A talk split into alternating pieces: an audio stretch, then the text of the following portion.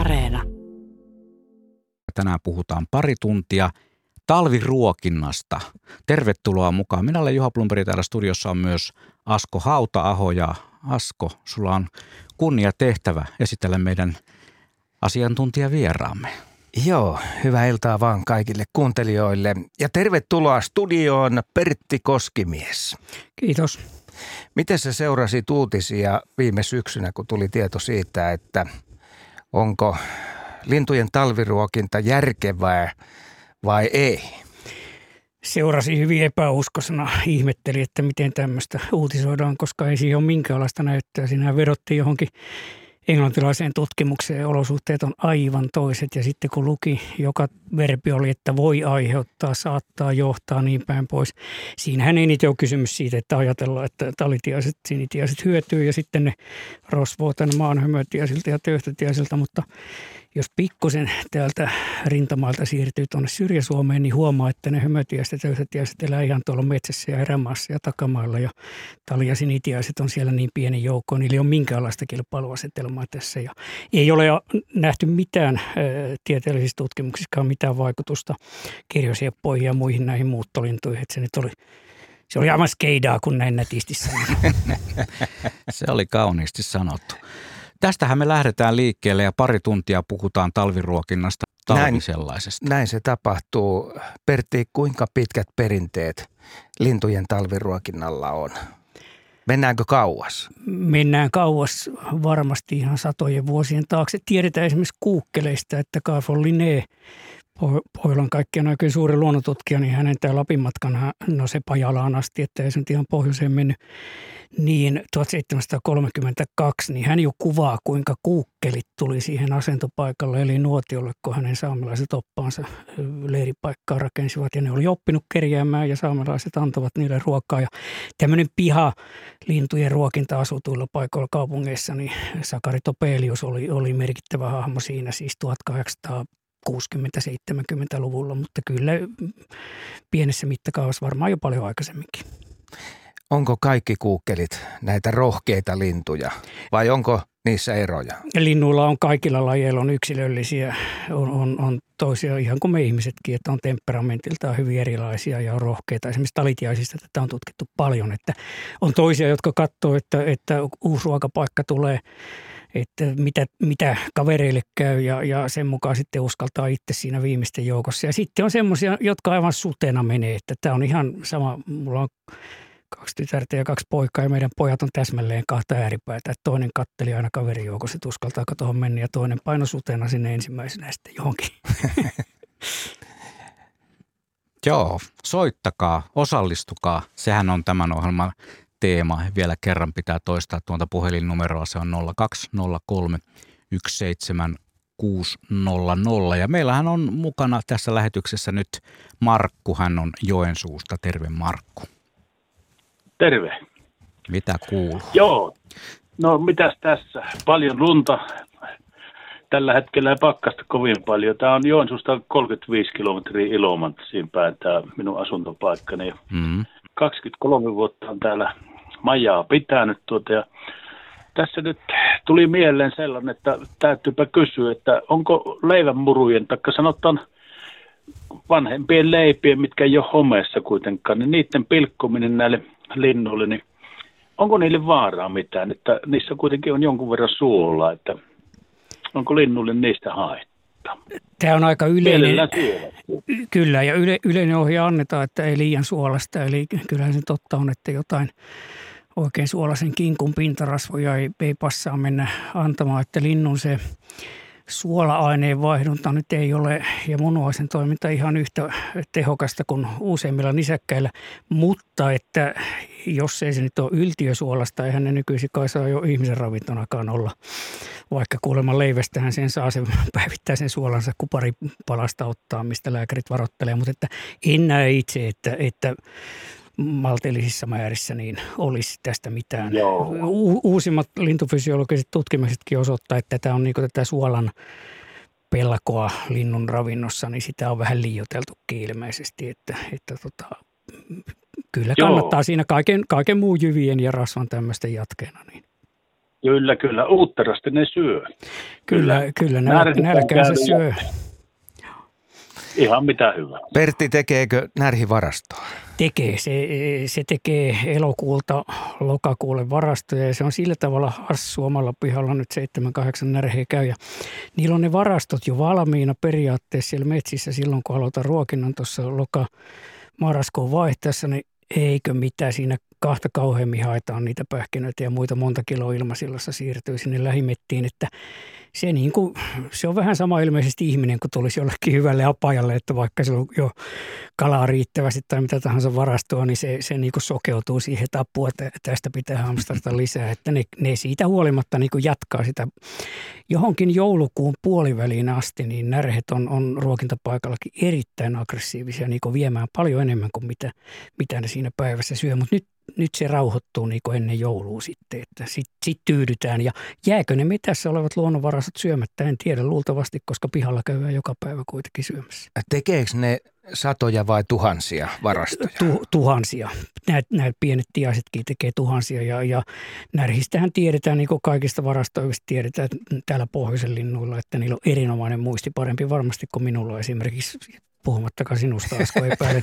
Mutta ne löytää ihan, niillä on niin kuin maamerkit kartassa. Tätä on aika paljon tutkittu ja esimerkiksi oravaan verrattuna niin tiaisilla närhillä pähkinähakeilla niin on huikeasti parempi muisti.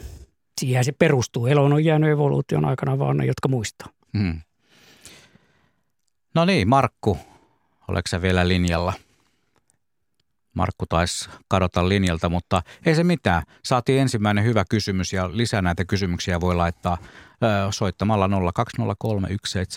020317600 tai voihan meille käydä laittamassa sieltä Radio Suomen sivujen kautta eli yle.fi kautta Radio Suomi. Sieltä tulee viestiä studioon halutessanne. Ja onhan meillä, kun me olemme nykyaikainen mediatalo, meillä on myös WhatsApp käytössä.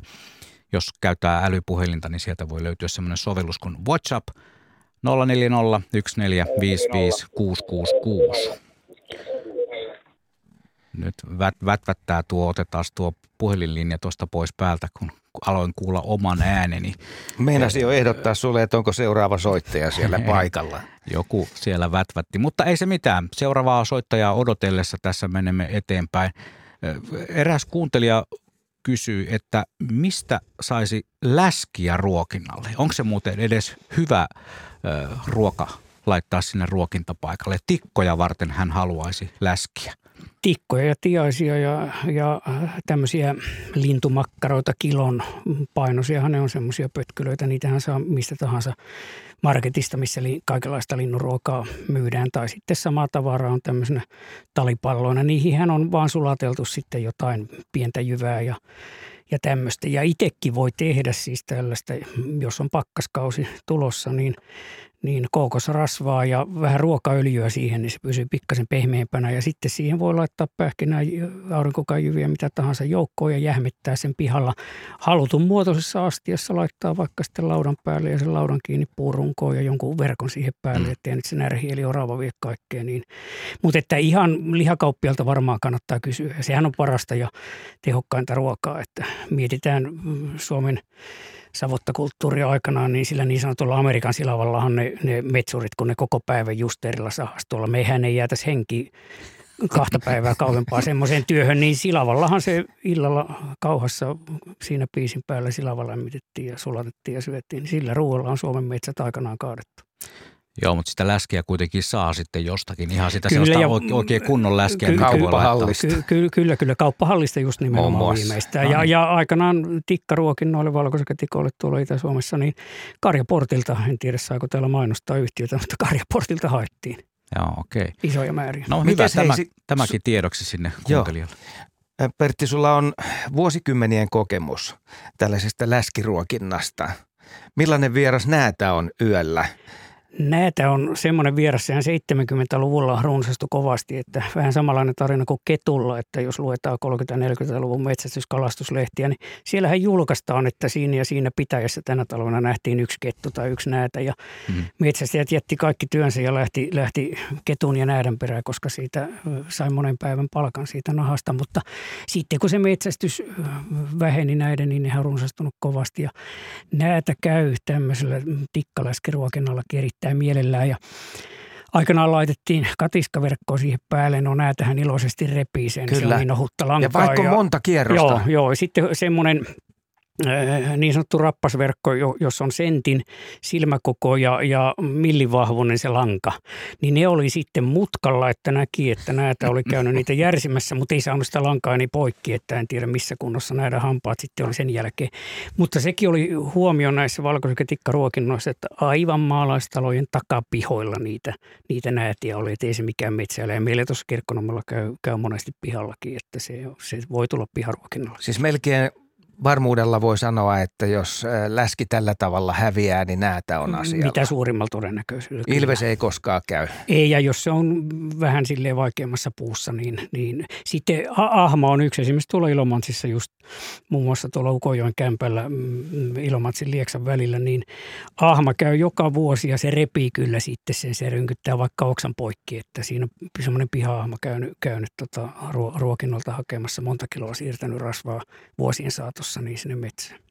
Ennen kuin otetaan seuraava soittaja mukaan lähetykseen, niin kuuntelijan vinkki. 3 euron grillihalsteri on ihan kunkku läskisiivun kiinnittämiseen puuhun. Ei tarvitse verkkojen kanssa askarella. Kiitoksia tästä vinkistä, mutta nyt me otetaan Lahdesta Kari mukaan lähetykseen. Terve Kari. Terve. Kuule, ihan tiedostin, että toiminko oikein vai väärin. Asun tämmöisellä vanhalla pientaloalueella. Tontit on aika pieniä. Lähimetsät on tuossa muutaman 100 metrin päässä. Mutta meillä on pihalla ollut kyllä tosi paljon pikkuvarpusia, sitten talitiaisia, sinitiaisia ja joskus jotain muitakin seikkailijoita. Mutta sitten nuo harakat ja varikset ja naakat, niin ne on semmoisia, että kun ne lentää siihen siemen syöttölaitteeseen, niin ne tiputtaa sieltä runsaasti maahan ja häiritsee pikkulintuja ja sitten myös talipalloista repivät aika isoja palasia. Niin mä keksin semmoisen idean, kun mulla on tuossa puutarhassa näitä lavalaatikoita, missä mä oon kesällä kasvattanut erilaisia kasveja, niin mä sen lavalaatikon niihin tomattiseipäisiin, niiden väliin laitoin ylös riman ja siihen mä laitoin roikkumaan tämän siemen syöttölaitteen ja sen talipallon syöttölaitteen. Ja sitten kun mun sattumaa toi tuolla pihan takana semmoinen aitaverkko, mikä oli varmaan 2 metriä leveää. Ja sitten se oli ihan riittävän pitkä. Ja ne aukot on semmoinen 4 senttiä kertaa varmaan jotain 8 senttiä. Niin mä tein siitä semmoisen häkin niiden pikkulintujen suojaksi. Ja nyt harakat ja varikset kyllä ne aina tulee katsomaan, että löytyykö sieltä sen häkin ulkopuolelta siemeniä. Mutta samalla mä oon saanut estettyä, että ne siemenet ei tipu sen lavalaatikon ulkopuolelle. Ja mä voin kerätä ne sieltä pois sieltä maasta, jotta rotat ei sinne. Mutta ihan kysymys, tämmöinen omantunnon kysymys. Olenko minä tehnyt nyt pahasti, kun en ruoki harakoita ja variksia, enkä rottiakaan juurikaan. Ja sitten ilokseni en ole kertaakaan tässä 7 vuoden aikana nähnyt pyrstötiaista tuossa pihalla. Ja nyt sekin on tullut syömään tuohon mun pihahäkkiin. Oliko oikein vai väärin? Oli aivan oikein toimittu, että kiitos vaan lintujen puolesta. Ja ne pienet linnuthan on nyt pahimmassa jamassa täällä meidän talvessa on. Ja näitä varislintuja ei ole mitään syytä niiden toimeentuloa talvessa edistää. Nehän on ihmisen toiminnan, kaikenlaisen toiminnan ansiosta. Voivat erittäin hyvin ne kannat ja niiden kontolla on hirmuinen määrä tuhottuja pesintöjä, että jokainen toimenpide, mikä pitää niitä vain niukasti ruoan syrjässä kiinni, niin on ihan oikea toimenpide. Että sanotaanko, että tämmöistä rasismia tai spesismiä eli lajivihaa lainausmerkeissä, niin itsekin kannatan kyllä, niin kova luonnos ole kuin olenkin. Saanko jatkaa tähän vielä se, että mä ostin yksi tässä vaiheessa semmoisen säkillisen kauran jyviä. Ja sitten mä rupesin kyllä huomaamaan, että ainakin ne pikkulinnut ei niitä kaurajyviä niin paljon ota, mutta tiputtaa kyllä alas aika paljon. Ja niitä mä sitten jos keräsin sieltä pois, ettei ne nelijalkaiset pääsi niitä syömään. Mutta sitten kun mä ostin sellaisia pikkulinnulle tarkoitettuja jyviä, mitkä vähän murskattu ja rikottu, semmoinen siellä on auringonkukkaa ja mitä kaikkea se onkaan, niin niitä ei puuttua ollenkaan niin paljon. Onko tämä yleistä näin, että kaurat ei oikein kelpaa? Kaura on tiaisten ja muidenkin ruokintapaikalla käyvien mielestä niin kuin se vähäarvoisin ruoka. Se on vähän sama kuin me ollaan buffet pöydässä ja meillä on ilmainen sapuska siinä, niin kyllä kai me siihen kalleimpaan ja herkullisempaan isketään itsekin. Ja kaurassa ne ravintoarvot, niin kuin rasvamäärät ja tämmöiset, ei ole niin hyviä kuin pähkinässä ja silavassa rasvassa ne on parhaat. Ja sitten tulee se aurinkukan siemen ja viimeisenä kaura. Että kaura on kyllä pääruokaa ja ehdotonta ruokaa, jos keltasirkkuja haluaa. Ja kyllä pikkuvarpunenkin sitä syö, mutta jos teillä varsinkin ollut aikaisemmin siinä niin sanottua parempaa sapuskaa, sitten laitatte sitä kauraa, niin nehän muistaa, että täällähän oli aurinkukkaa ja onko se tuolla nyt vaan syvemmällä. Ja sitten ne kaivaa sitä, että näin siinä käy. Ja varsinkin ymmärsin, että asutte tämmöisellä omakotialueelta, että siinä ainakin ruokintapaikkoja voi olla aika lähellä, niin ne linnut oppii monen korttelialueelta syystalvella jo ne ruokintapaikat, ja sehän on vähän semmoista kilpavarustelua, että joku muu ei tarjoa sitä kauraa, vaan niin sanottua parempaa sapuskaa, niin ne linnut lähtee sitten sinne, että tämä on vähän tämmöinen ota tai jätä tilanne. Hyvä, kiitos. Mennään jatkan tuota häkkiruokintaa ja kaurat jätän kauppaan, että niitä en tuo kaupan. Hyvä, kiitoksia Kari soitosta ja lisää soittoja mahtuu tähän lähetykseen. Me ollaan tosiaan äänessä tämän asian tiimoina kello 20 saakka. Täällähän tulee mielenkiintoisia vinkkejä myös kuuntelijoilta. Jos kaupasta löytyy kokonaisia kookoksia, se halki reikä toiseen päähän ja roikkumaan ei jäädy ja kelpaa melkein kaikille. Kurrellekin, näin viestittää meille Tarja. Jossain olen nähnyt sellaisia tosiaan kookospähkinä on ikään kuin koverrettu. Siihen on tehty semmoinen ikään kuin pieni ruokintapaikka, sellainen, mihin voi tintti kätevästi asettua ja sitten naputtelee vaan nokalla menemään. Joo, kyllä. Se on aika näyttävä näköinenkin. Paljon mukavampi kuin esimerkiksi se sellainen maitopurkki, joka on valettu täyteen kookosrasvaa, vaikka sekin suorittaa sen tehtävän ihan kyllä, täydellisesti. Kyllä, siis tämä tuotekehittely on ollut ihan käsittämätöntä lintujen ruokinnan suhteen. Ja nykyisin niin kuin valmista ruokaa saa niin paljon eri tavalla kuin vielä joitain vuosikymmeniä sitten. Silloin valettiin juuri erilaisia kukkaruukkuihinkin, oksa siitä tai narun läpi ja kukkaruukku sitten täyteen jähmettyy se rasva sinne ja sitten se ylösalaa sinne. Ja ne siinä narussa esimerkiksi pystyi siinä alapuolella roikkumaan ja syömään, että nyt ostetaan valmiina. Mutta se on sillä tavalla, että keltasirkku lienee melkein ainut, joka sitä kauraa sitten syö. Kyllä, vain ja ainoastaan. Vain ja ainoastaan ja nimenomaan maasta. Hyvin harvoin kyllä itsekin on nähnyt joitain kertoja, kun keltasirkku nousee tämmöiselle ruokinta-automaatille. Totta kai tuolla sitten, jos suoympäristössä tai hakkuaukeilla rupeaa teeriä ruokkimaan, niin niillehän se maistuu. Mutta tästä nyt riistamiehetkin on sitä mieltä, ja sitä on tutkittukin, että se on vähintään +/-0, että ei siitä teerille oikeastaan ole niinkään hyötyä. Paljon enemmän on hyötyä, että jätetään koivikoita pystyyn.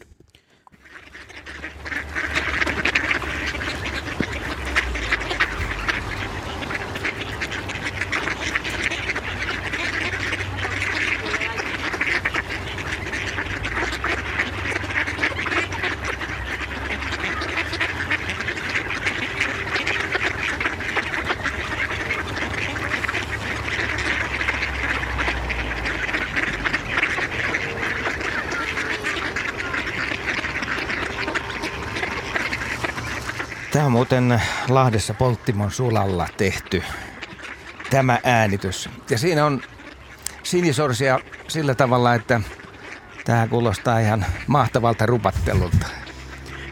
Niillä on asiaa toisille. Sehän oli talviparvi, eikö niin? On. Tämä on talviparvi ja nimenomaan tällaisen ruokinnan yhteydessä. Joo. Mitäs ne siellä heittää? Mitä tarinaa?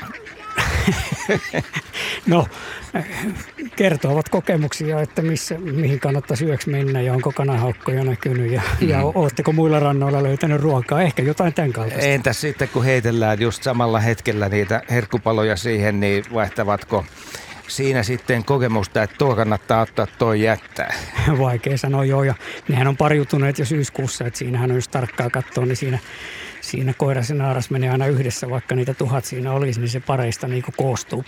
Onhan siinä tietysti parittomiksikin jääneitä, mutta pääsääntöisesti, niin mitä ne nyt tommoset 2-3 kuukautta naimisissa olleet sorset, mitä asiaa niillä mahtaisi olla, oottelevat kevättä luultavasti. Siinä todennäköisesti suunnitellaan kevään toimintoja.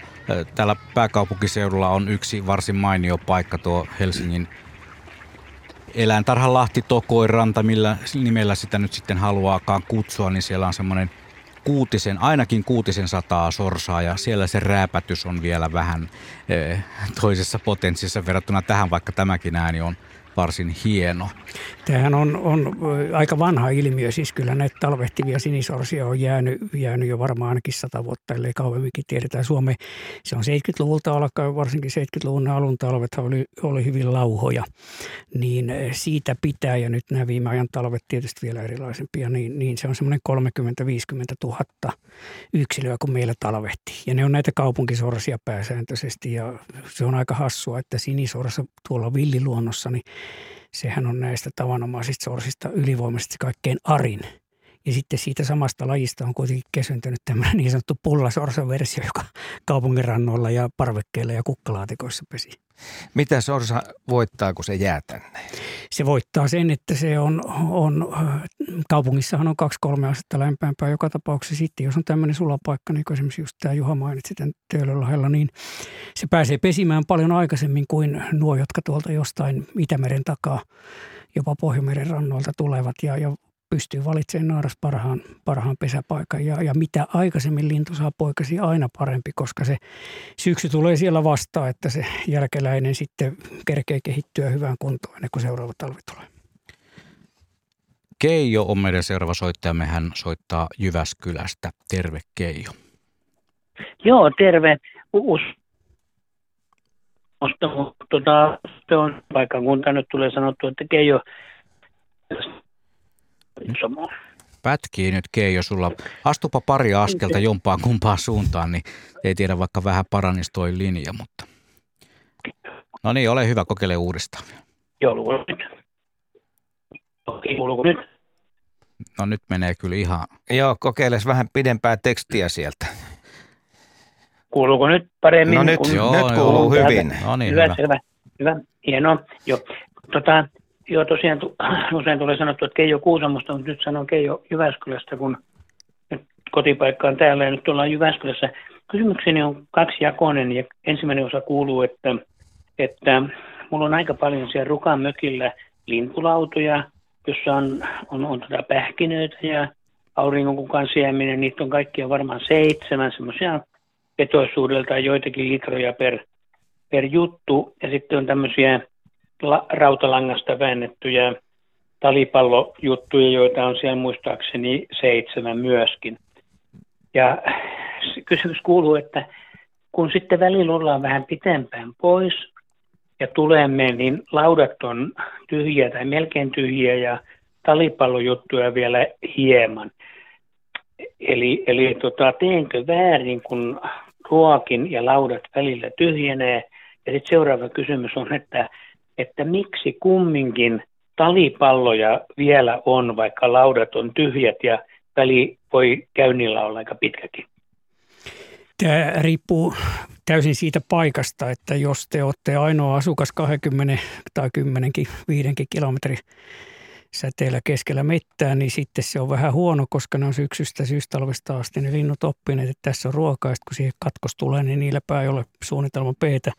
Jos taas siinä on ruokintapaikkoja nyt edes kilometrin säteellä muita, joissa sitten ruokaa on niinäkin aikoina, kun te ette itse ole siellä sitä automaattia ja muuta täyttämässä, niin silloin siinä ei ole ollenkaan samaa tilannetta. Ne linnut kyllä ne lähiseudun muut ruokintapaikat tietää. Ja talipalloista niitä on hyvin eri näköisiä. Jo lapsena opin, että köyhän ei kannata ostaa halpaa, nimittäin kaikista halvimmat talipallot on semmoisia, että ne jää syömättä. Melkein linnut muuttaa mieluummin vaikka korpeen järsimään jotakin olematonta ruokaa, kun syö niitä huonoimpia talipalloja. Mikä siinä on huonoa, sitä en osaa sanoa, mutta olen huomannut, että tietynlaiset, niin kun ne ei mene kaupaksi, ne on koko talven siinä. Ja semmoisia vähän kuivaneita vielä ja murenevat sitten, että se materiaali, mistä se tehdään, on jotenkin heikkolaatuisempaa.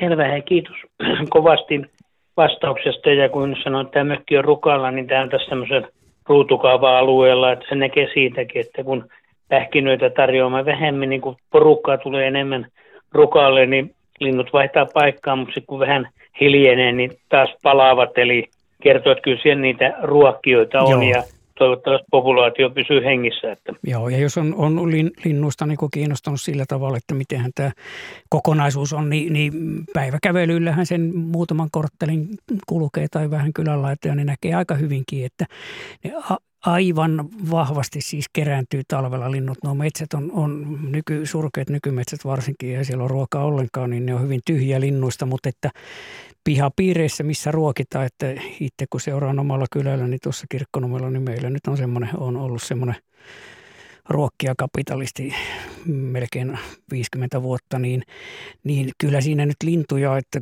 10 kilometrin säteellä saa kulkea ympäristön, eikä saa yhtä monta lintua yhteensä, kun ne sadat, mitä siinä meidän pihalla on. Että kyllä ruoka vetää puoleensa, ja linnuthan, pääsääntöhän on hyvä muistaa, että linnut kyllä selvii pakkasista, nämä meidän talvilinnut, kunhan ruokaa on vain tarpeeksi. Että se ravinnon puute on se asia numero 1 talvessa. Selvä. Hienoa kuulla samantapaisia havaintoja tämmöisellä amatöörihauksilla. Kiitos kovasti ja kiitos taas kerran niin luontoillasta. Kiitoksia vaan Keijo. Siellä oli vähän tuollaista, itse sanoisin, pätkimistä tuossa, mutta peruskysymys tuli sieltä kuitenkin selväksi. Kuuntelijamme Aki on laittanut viestin. Hänellä on pieni dilemma kotilintulaudalla. Hän puhuu tuosta lintulaudan hierarkiasta. Hän kertoo, että appiukolla on 10 kilometrin päässä muun muassa punatulkkuja paljon laudalla. Täällä ei yhden yhtä tulkkua. Meillä on fasaaneja, jotka syövät tippuneet jämät. Meillä on tikkoja, perustiaiset ja närhet. Ja sitten Aki kysyy, onko lintujen välillä joku dilemma, jos joku laji on jo ruokailemassa? Punatulkkuja näkee välillä pihan pientareella, mutta laudalle eivät ole tulleet. Eli mitä sanot, Pertti? Kyllä ne välillä tulee siihen laudallekin, ja esimerkiksi tiaisia kun tarkkailee, niin huomaa, että sinitiainen, vaikka se on pieni, niin se on hyvin ärhäkkä. Se useimpien talitiaisyksilöiden löydä edestä niin kuin nappaa jyvää, jos siinä nyt talitintti vähän hitaampana, kömpelömpänä tulee. Tämmöistä yksilöiden ja lajien välistäkin, kun taas kuusitiainen, joka on pikkasen pienempi vielä kuin sinitiainen, niin se on semmoinen arka ja varovainen ja joutuu siinä kaikkea porukkaa väistämään. Mutta että se riippuu niin paljon siitä lähiympäristön, elinympäristövalikoimasta, että mitä voi pihalleen saada. Että jos se on voittopuolisesti peltoympäristöä tai kaupunkiympäristöä, siellä on ihan eri lajisto kuin että ollaan jonkun ison metsän laidassa saati keskellä. Että esimerkiksi punatulkkujen esiintymiseen vaikuttaa paljon se, että kuinka paljon siinä on erilaisia lehtipensaita, joiden silmuja ja muita ne sitten keväällä syövät ja viihtyivät siinä talvenkin ottaen, että niitä saisi. Ja esimerkiksi omalla pihalla huomaan ikkunasta, että sireenin, kun kukinnot on ollut ja ne sireenisiemenet siinä, ne on punatulkun herkkoa, ja kun siinä on sitten näitä automaatteja, niin välillä ne lentää niihin automaateille syömään. Tuossa mainitsit sinitiaisen, että se on varsin vahva persoona, kun puhutaan ruokintapaikasta. Entäs sitten pikkuvarppunen? No, kun se tulee paikalle, niin lähteekö sinitiainen? Kyllä saattaa lähteä, varsinkin pikkuvarpusetkin, nehän on talven pariskuntina, ne pariutuu jo syksyllä samalla tavalla kuin äsken puhutut sinisorsat, niin sitten siinä on tyypillisesti, ne on parvilintuja, siinä on useampia. Nehän näyttää, vaikka ne nyt jyvänsyöjiä on, ja hirssihän on niiden ykkösruokaa, mutta tämä kauri ja aurinkukkakin kelpaa, niin ne myös näillä, eniten juuri näitä talipalloja käytä, mutta tämmöisiä talimakkaroita, niitä pötkylöitä kilon painoisia, niin hyvin se rasvapitoinen ruoka näyttää pikkuvarpusellekin maistuvan. Mm. Eli pikkulintujen maailmassa se on vahvin sitten. No aika vahva, se on niinku röyhkiä. Röyhkeitä. Röyhkeydellähän tässä yhteiskunnassa. No sitten kun tikka tulee siihen, niin lähtee pikkuvarpunenkin pois. No sitten lähtee. Mutta mennään vähän isompaa kaliberia. Joo, ja nokkakin on tietysti toista kaliberia. Joo. Parempi väistää pienemmän, kyllä sitä nokkaa. Leena laittoi viestin, että hän kertoo, että hän tekee vappumunkkeja kovassa rasvassa keittää ennen kuin rasva on jäähtynyt. Lisään siihen kauroja, pähkinöitä ja auringonkukan siemeniä. Pakastan ne purkeissa ja aloitan ruokinnan näillä eväillä. Hyvin toimii. Joskus kokeilin leivin uunin jälkilämmössä sulattaa peuran talia ritilän päällä ja sehän se tinteille kelpasi. Näin siis Leena. Kuinkahan moni näitä tällaisia kotiaskarteluja tekee näiden ruokien parissa? Pertti, mainitsit, että kaikki kaupasta saatavat eivät ole välttämättä ihan parasta mahdollista laatua siellä niin kuin menekkipuolella, mutta onko mitään havaintoa? Kuinka moni askartelee itse? Tuhannet ihmiset Suomessa varmaan, koska ruokkijoita, nyt en tiedä montako ruokkijoita, onko niitä miljoona vai kuinka moni Suomessa ruokkii lintuja. Ainakin perheenjäsenet kun lasketaan mukaan, mutta kyllä tämmöistä harrastuneisuutta varmasti on niin kuin ihan kaikessakin puutarhaan liittyen tai missä tahansa keittiöaskareissa. Nyt tulee jämäkkä viesti. Sen on lähettänyt Pekka Sukevalta. Voiko linnuille antaa voita talvella? Voi antaa. Voihan on voilla leivottu, niin kuin ennen oli mainoslausi. Vähän suolasta, niinkö? Joo, mielellään näin.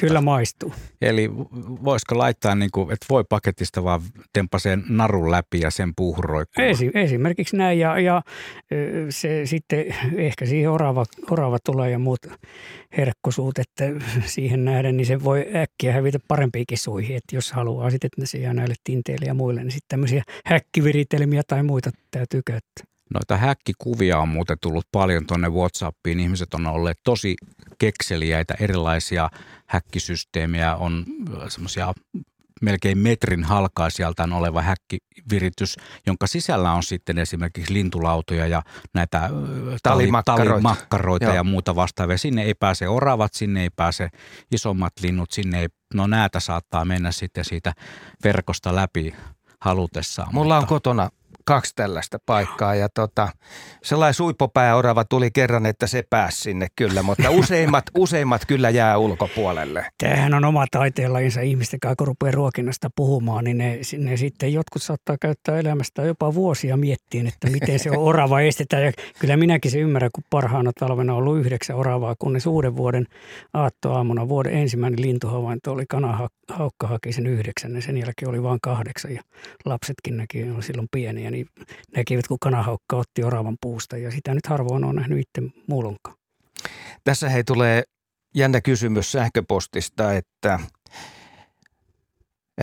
vanhempien kanssa pohdimme joulun jälkeen, voisiko kakun loput viedä linnuille. Voita, pähkinää, mutta paljon sokeria. Voiko makeaa antaa linnuille? Voi antaa makeatahan. Mekin syödään mahan täydeltä ja siitähän sitä energiaa juuri saa. Että eihän sitä makeaa turhaan ihmisen evoluutiossa. Se on ollut erittäin tärkeää. Se makea himo on niin kuin nyky-ihmisen elämässä ehkä nyt ei olisi niin tarpeellinen. Tässä on muuten kakun nimikin, mutta sitähän mä en sano tähän. Joo. Harmi, että jouluksi tekemäni viskitaatelikakku tuli syötyä kokonaan. Olisin voinut viedä sen ruokintapaikalle. Otetaan Porista Aila mukaan tähän lähetykseen. Terve Aila. No terve. Ollaan tässä kyllä menossa Uudellemaalle, mutta sieltä kuitenkin niin tuohon läskin syöttämisasiaan minulla olisi omia kokemuksia ja kommentteja myös sen saatavuuteen. Eli koska olen maalta kotoisin ja tottunut, että se oli se läski siinä Vaahteran kyljessä, niin ei siellä mitään talipalloja, ei mitään hienouksia, se sai kelvata. Ja sitten mä olen itse sitä hankkinut aikanaan kaupoista, sai lihatiskiltä, mutta sitten sanottiin, että eipä enää saakaan syystä, että lihat tulee niin pitkälti valmiiksi paloiteltuna, että sitä läskiäpä ei enää ole. Okei. Meillä on eri puolilla maata, pienemmilläkin paikkakunnilla näitä Reko-ruokapiirejä ja siellähän on on alkutuottajia myymässä tuotteitaan. Tämä voisi olla yksi kanava, jos siellä joku possua myy, niin kysäisee samalla, että tuleeko nämä omasta kotiteurastamosta, että pystyisikö saamaan nahallista läskiä, jota voi saada tosi reiluna paloina, vaikka kauppakassillisen, ja myöskin sieltä sisäitraa. Itselläni on näitä edelleenkin käytössä tällä lailla, ja kun Poriin olen muuttanut, niin selvitinpä sieltäkin, tai näin mainoksen teurastamosta ja soitin ja sanovat, että meillä on silloin ja silloin teurastuspäivä. Kysyin, voiko tämmöistä saada. Heiltä ei ollut kukaan koskaan kysynyt. Eli nyt mä tiedän, mistä mä suoraan alkutuottajalta pystyn saamaan sekä sitä nahallista että nahatonta läskiä. Mainio. Mutta pitää kiinnittää erittäin hyvin, varsinkin jos vie vähän tuonne luonnonympäristöön, että sieltä ei sitten joku nelijalkainen pitkähäntäinen sitä revi pois. Eli itse teen silleen, että semmoisen levyn mä laitan ympäri tiheeseen verkkoon ja kiinnitän erittäin hyvin siihen puuhun taikka oksaan ja kotipihassa ihan samalla lailla. Ja kotipihassa Porissa edelleen kelpaa se läski rehellinen niin tinteille kuin tikoille, vaikka on sitten tätä fiinimpääkin sapuskaa tarjolla. Läski kyllä taitaa olla hyötysuhteeltaan ihan parasta. On energiaa, kun lasketaan grammaa tai kiloa kohti, niin se on parasta. Sitä ei voita mikään. Ei. Kiitoksia Aila, tämä oli hyvä vinkki, erinomaisen hyvä vinkki, että mistä sitä saa ja kannattaa katsella ympärilleen ja käydä kyselemässä. Kauppahalli ei ole ihan jokaisesta kaupungista taajamasta löytyvä juttu, mutta ne on, kuten tosiaan alussa mainittiin, ihan hyvä vaihtoehto. Minna laittoi viestin, että asun pienessä taajamassa ja ruokin tirppoja talvisin. Ongelmaksi on tullut naakat. Joinakin vuosina niitä on ollut noin 1,000 linnun parvi.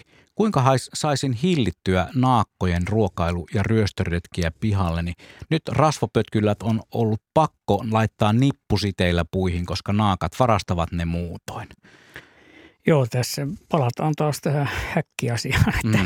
Että jos ne on avoimesti siellä niin, ja naakka muiden varislintujen tavoin, niin se on erittäin viksu ja keksii kyllä simpanssin tasoinen aivotoiminnaltaan niin, tai pikkulapsen tuommoisen 3-vuotiaan keinot, se keksii se naakka tai kaikki varislinnut, niin kyllä siinä sitten pitää ihmisen älyään käyttää vähän enemmän. Eli se, että jos ne pystyy suojaamaan, näitähän on, puhuttiin niistä häkeistä ja erilaisista verkkoviritelmistä, niin näitä on olemassa siis, ettei nyt ehkä perhesopumme, että kauhean rumia viritellään, niin niitä saa ostettua myös siis jostain lemmikkieläinliikkeestä. Esimerkiksi minkä sisään saa sitten nämä talimakkarat niin, että siitä ei ylety kerta kaikkia isompi lintu tai oravakaan ei pääse siihen sisään, mutta pienet linnut mahtuu läpi ja menevät sitten sinne sisälle syömään. Hyvä. Tässä on hei puukiipien talviruokinnasta tullut sähköposti.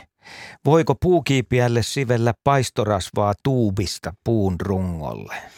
Voi sivellä aivan hyvin ja tämmöistä on käytetty sekä ne käyvät myös nykyisin näillä talimakkaralla tai tämmöisillä, että laittaa tämän äskeisen rouvan puhuman rasvasilava viipaleen sinne puun kylkeen tai muuten. Puukiipiä on nyt semmoisen 20 vuotta reilu niin oppinut käymään ruokintapaikoilla. Tän on lähettänyt Hannes Kalaniemi. Voiko muuten puulle tulla joku ongelma, jos paljon tunkee rasvaa siihen? Ei minun käsittääkseni ollenkaan talviaikaa sinne vähän sivelee, niin sehän hyvin ohut kerros se. Mm-hmm. Eihän semmoinen 15-grammainen lintupaljo tarvitse päivässä syödä, eli ihan silpaisen ohuilta. Taitaa muutkin muuten käydä siellä syömässä. Kyllä, ilman muuta. Joo.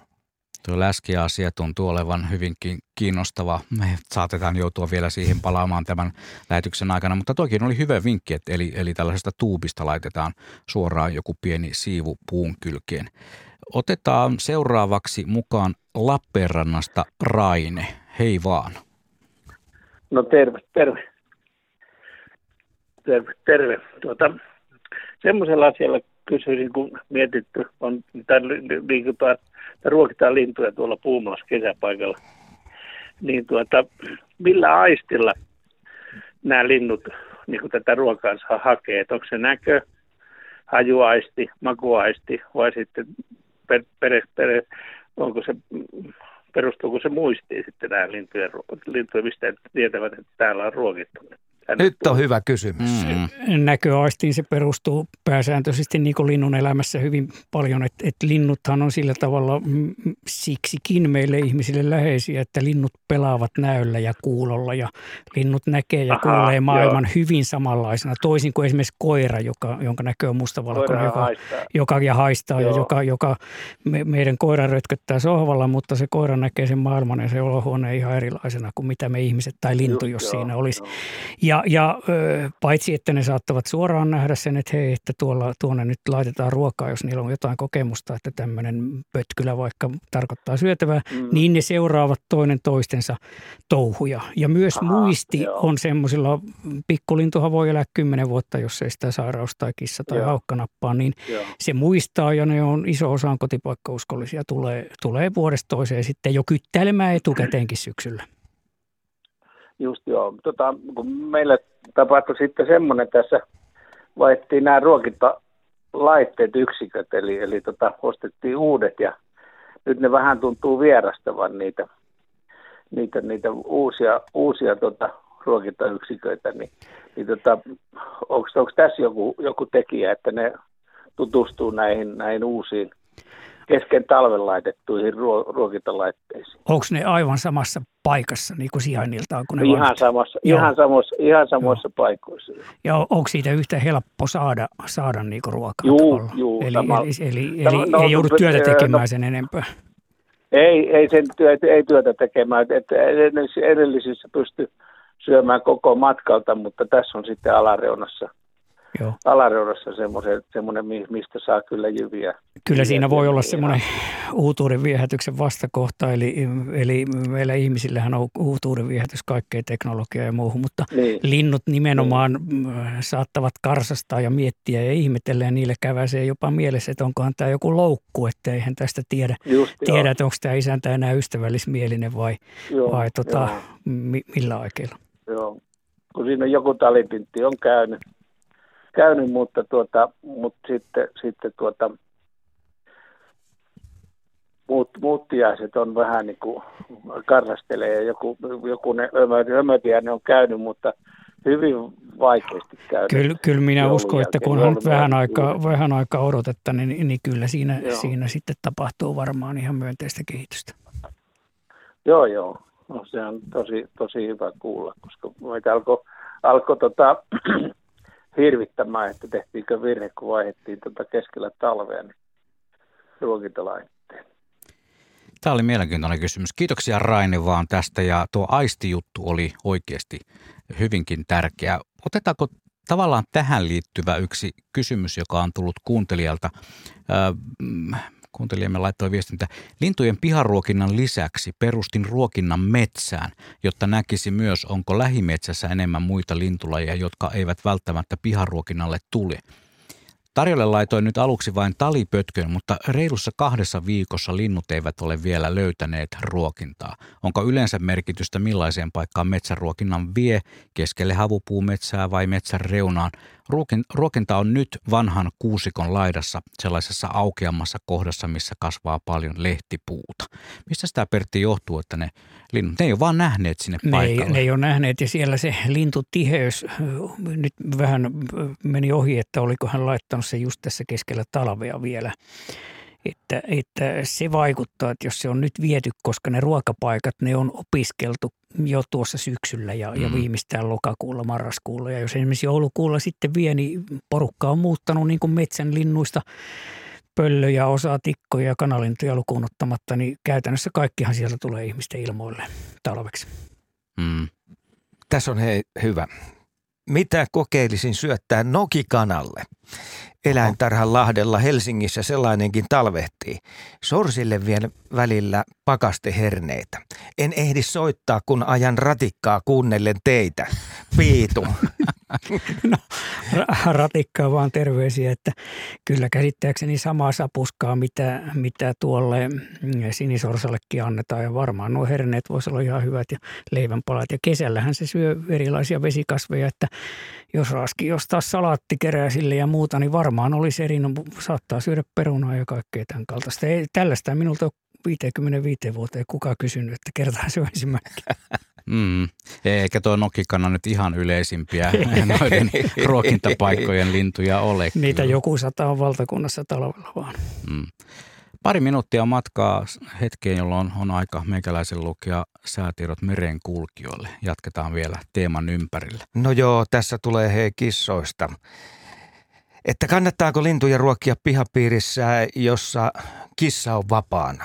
Ovatko linnut siten kissojen ruokaa? Terveisin Outi Ähtäristä. Outille vaan terveisiä, että kyllähän ne ovat ja meilläkin ne naapurin kissan ruokaa pyrkivät olemaan, mutta aina kun sen katin näen, niin käyn sitä hätistelemässä ja mukavan araksi on muuttunut, että siihen nähden niin ne on erittäin ketteriä ja kyttäävät jossain pensaan suojassa ja kyllä ne silloin tällöin lintuja saavat. Monesti tammikuussa linnut häviävät ruokinnalta. Mutta sä sanoit, että sä ruokit niin hyvin, että sulla on aina lintuja. En ole tämmöistä kyllä huomannut, että jotkut lajit, jotka kerää varastoja, niin ne siis närhi, hakki, kuukkeli tuolla metsäseudulla, missä se saattaa hyvinkin käydä jonkun mökin tai autiotuvan eräkämpän ruokinnoilla, niin ne on siellä varastoillaan sitten, jotka ne on syyspuolella kerännyt, niin niitä näkee ruokintapaikalla harvemmin, mutta noin pääsääntöisesti nämä, mitkä joka päivän sapuskansa hakee sen päivän kuluessa, niin jos ei kuolo korjaa, sehän on siellä keskitalvella, lopputalvella suurimmillaan se kuolleisuus. Niin. Entäs uuden vuoden paukut? No ne karkottaa tässä, just ollut keskustelua esimerkiksi tässä Tokoinrannan, minkä Juha mainitsi, niin ne sorsataan, ottaa panikkia siitä ja joutava puuha koko älytön paukuttelu kaiken kannalta, mutta kyllä ne linnut ja eläimetkin siitä kärsii. Tässä varmaan katsellaan näitä sähköposteja. Tänne on tullut Raililta Hämeestä sähköpostia ja hän kirjoittaa seuraavaa. Hei, talviruokintapaikallamme on auringonkukan siemeniä, rasvapötköjä, kauraa sekä kauralyhteitä. Ja kun ilta pimenee, paikalle saapuvat jänikset ja jopa peurat. Eli tällainen vuoronvaihto tapahtuu siellä sitten. Nämä nisäkkäät tulee hyvin mielellään. Linnulta tippuu aina, vaikka ne olisi tämmöisissä automaateissakin ja sitten hyödynnetään tarkkaan sitä. Ja hiiret ja myyret, joita ei välttämättä näekään muuta kuin lumijäljistä sitten, että ne on siellä alla kanssa. Kaupunkipaikoilla kyllä nämä paljon puhutut rotatkin tietenkin. Mutta metsähiiri on melkein kuin kenguru. Se hyppää aikamoisia loikkia. Metrin korkealle hyppää, joo. Joo.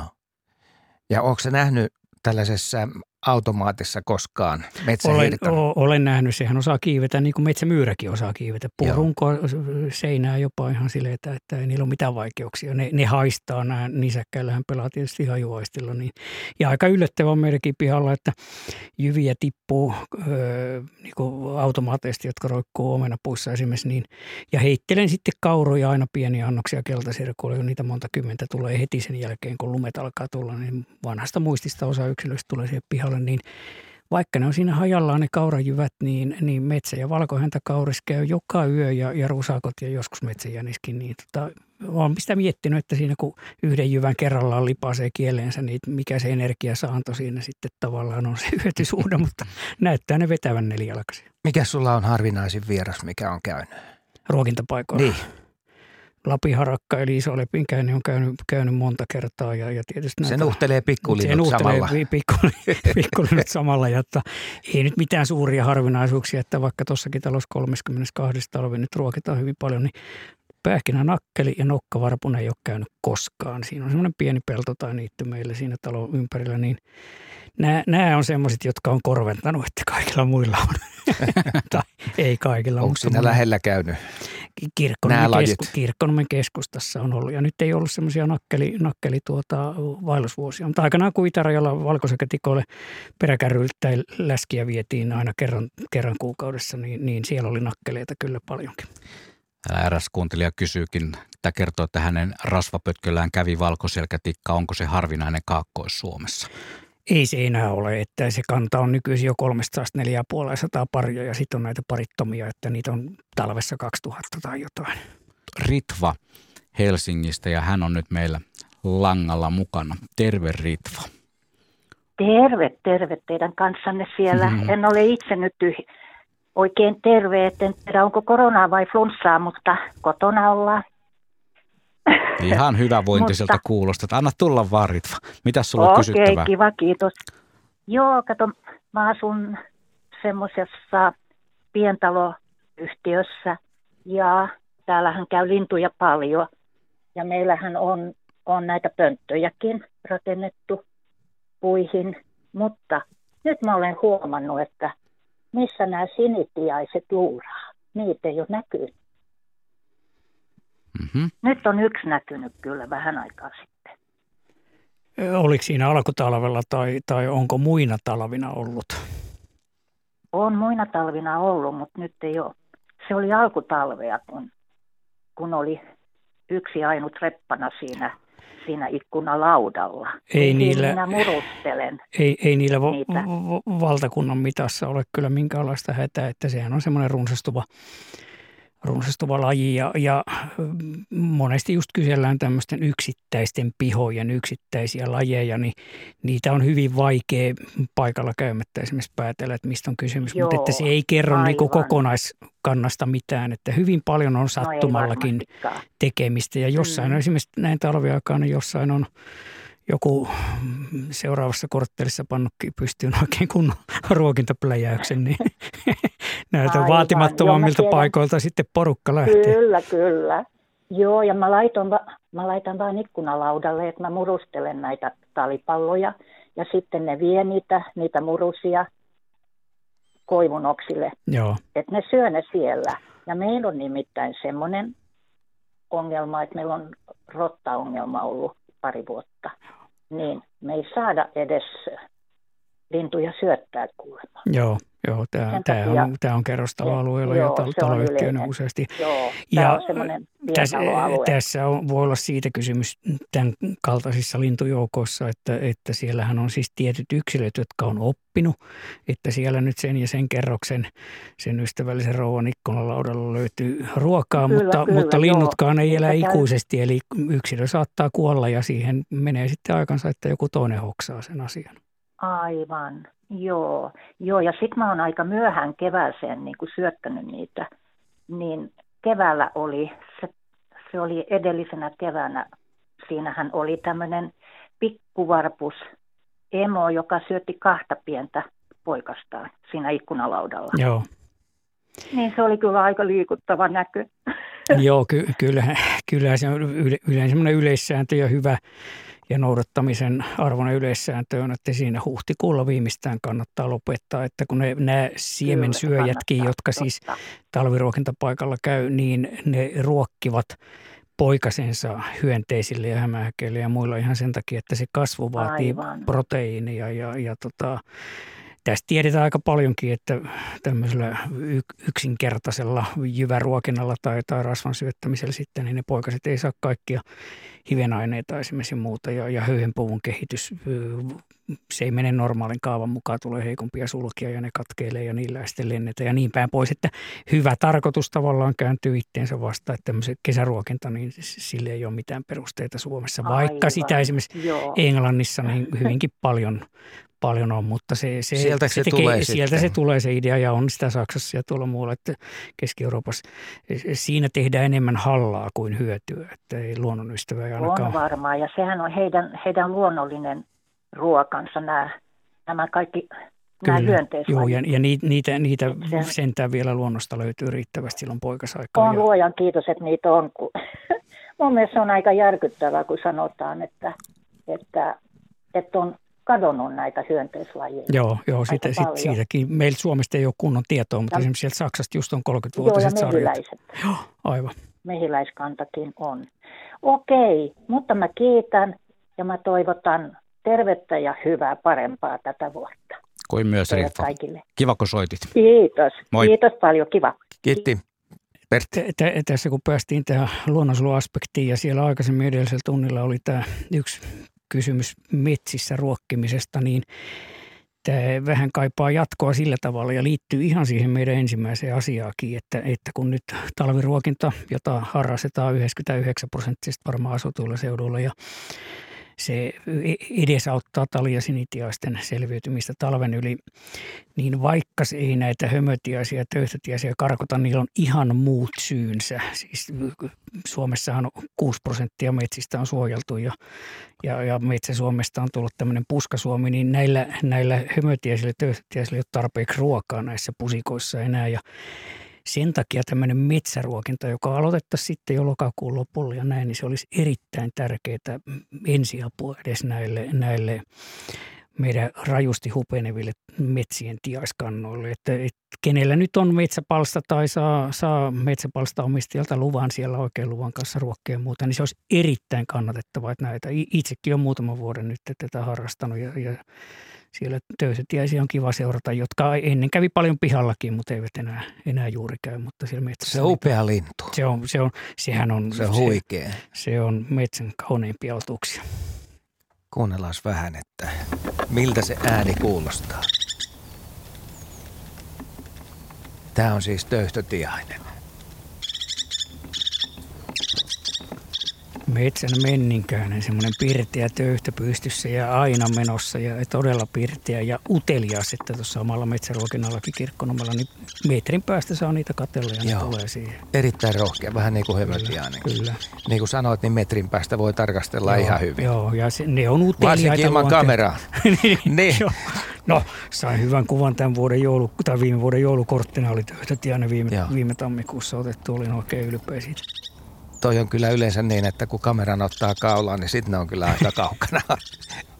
Vai mitä, Juha? No useimmiten näin pääsee käymään. Ja kun se on niin nopea liikkeinen vielä toi töyhtötiainen, niin pitää olla nopeat refleksit ja kamerassa hyvä seuranta, objektiivissa tarkennusseuranta, että saa edes yhden tarkan ruudun. No sullahan on välillä tintti tullut siihen objektiivin päällekin. On sitäkin päässyt tapahtumaan. Ja kuukkeli. Kuukkeli ja joskus aikanaan, kun oltiin Kaima Laaksosen kanssa pohjoisessa, niin siinähän mulla on semmoinen kuva, missä hänen kameran objektiivin päällä istuu lapintiainen ja katsoo hölmistyneenä sitä tinttiä, että mitenkäs minä sinusta nyt kuvan otan.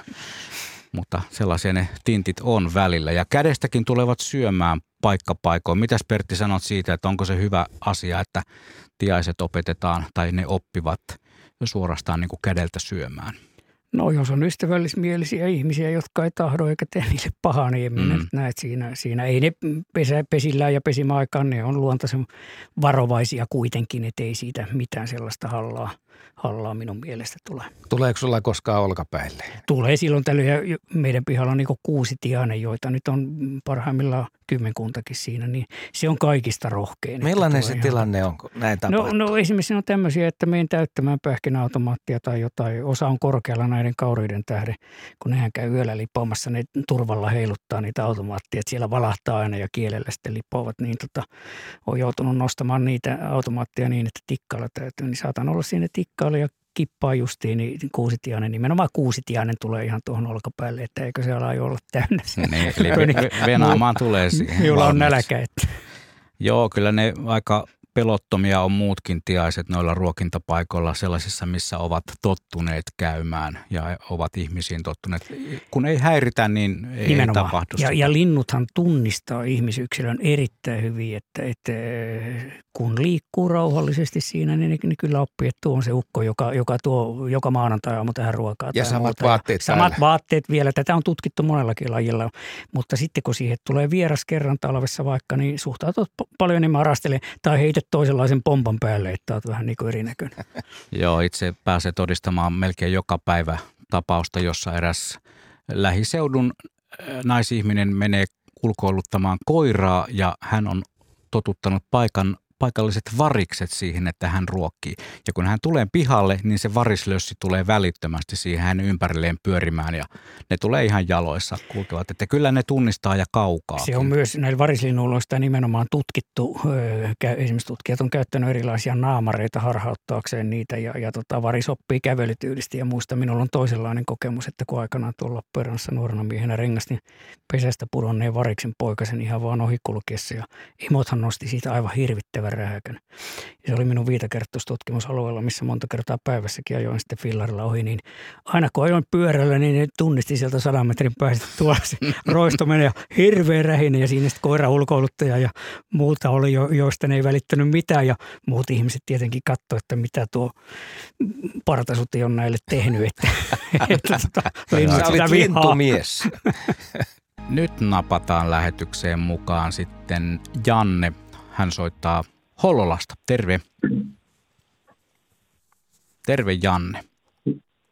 No hei, kuuluuko? No nyt kuuluu oikein mainiosti. Ole hyvä. No hienoa. Joo, kysymys kuuluu lintujen talviruokintaan. Tässä itse juuri kyhäilen pilkkisolmuja huomisen mormuskoihin, mutta sinällään ensin vähän kritiikkiä asiantuntijalle siitä, että en nyt muista, oliko englantilainen tutkimus vai mihin hän viittasi, että siellä oli viittauksia, että saattaisi tai voisi olla, mutta seuraavasta vastauksessa, en nyt muista, oliko närhistä vai mistä kyse, niin hän puhui, että ilmeisesti on näin, eli näillähän nyt käsittääkseni ei hirveästi paljon eroa ole, eli vertauskuvia kuntoon. Mutta siis kysymykseni siis kuuluu siitä, että miksi me ruokimme näitä meidän lintuja? Eivätkö ne pärjää? Tai eivätkö ne olisi pärjänneet joskus menneisyydessä? Eivätkö ne pärjää enää tänä päivänä? Vai eivätkö ne tule pärjäämään tulevaisuudessa? Ja siis sellainen luontainen kyky selviytyä, että katoaako se, jos me ruokimme? Minäkin ruokin lintuja siis. Mutta tämä siis kiinnostaa. Joo, kiitos kommenteista.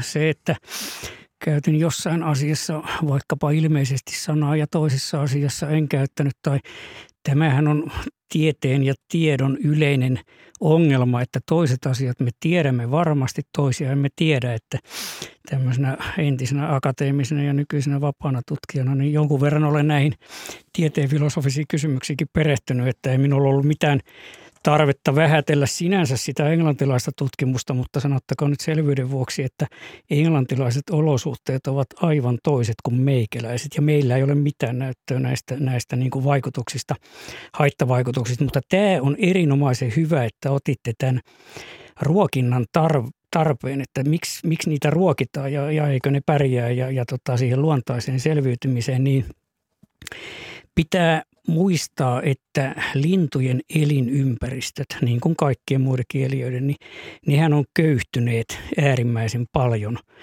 Olin 15 vuotta yliopistolla töissä ja minun erikoisala oli nimenomaan linnusto ja luonnon seuranta ja sen seurannan kehittäminen. Ja nyt vähän kun kärjistä, niin sanoisin, että 999 tilastoa 1000 on punaisella niin kuin luonnon kehityksen, siis negatiivista kehitystä. Eli ihminen on yksipuolistanut niin paljon elinympäristöjä, että niillä evoluution aikana eri lajeille kehittyneillä kyvyillä, niin siellä on joku pieni vähemmistö lajeista, jotka kyllä pärjää, mutta suuri enemmistö ei pärjää. Ja yksi esimerkki on tämä metsätiaiset juuri, jotka siis vielä 20 vuotta sitten hömötiä, ne oli meidän talven metsien ja ylipäänsä melkeinpä kaikkien lintujen runsain laji. Nyt siitä on semmoinen 80-90% hävinnyt ja vähän pienemmällä, vähän hitaammalla laskusuuntauksella töyhtötiainen toinen, jotka ovat aikuisten metsien lajeja. Ja nyt kun ajaa missä tahansa kansallispuistojen ulkopuolella pitäjäkaupalla, niin aikuisia puitahan ei näe, vaan ne on tämmöisiä teinipuita, jotka 70-80-vuotiaana melkein lapsena kaadetaan. Ja se olennainen tieto tässä on se, että niissä lavealatvaisissa 100-200-300-vuotisissa puissa on hyönteisiä ja hämähäkkiä talvella siis kymmeniä kertoja enemmän. Samoin niissä metsissähän on 50 kertaa enemmän lahopuuta, joissa on kovakuoriaiset ja muut. Jos nämä metsät olisi ruoantuotannoltaan entisessä tasossa, niin eipä näitä lintuja juurikaan tarvitse ruokkia tai muutkin ympäristöt. Että tämä on niinku se idea, että tämä on pieni ensiapu kaiken sen muun luonnontuhon paikkaamiseksi, mitä ihminen on tehnyt.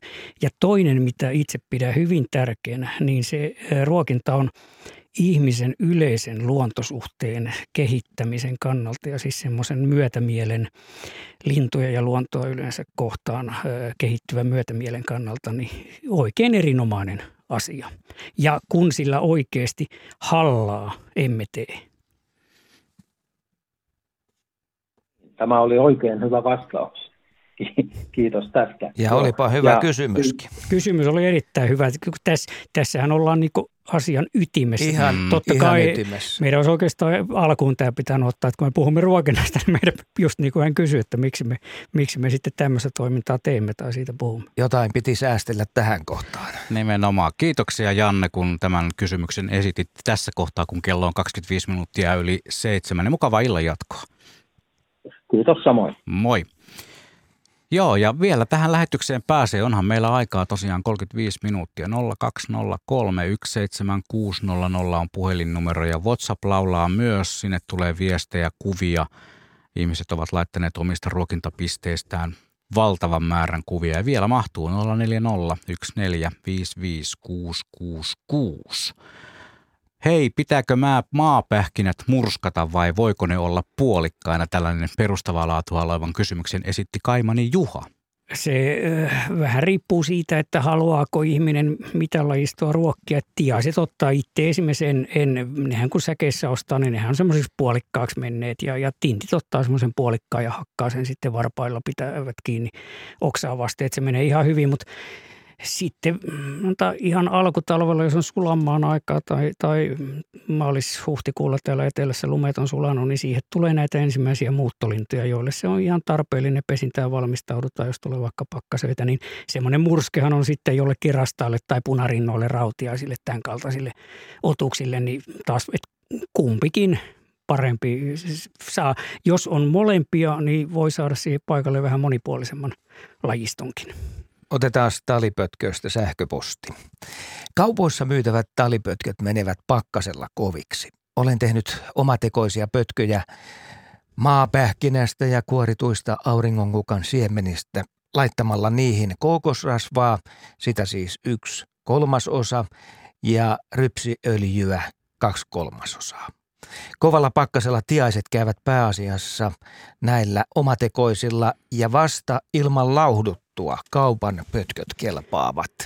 Näin Alpo Oulusta. Juuri näin on ja alussa kun sanoinkin, että siihen pitää laittaa ruokaöljyä, niin tätä nimenomaan tämä rypsiöljy tarkoitin, että se tekee sen jollain tavalla juoksevammaksi.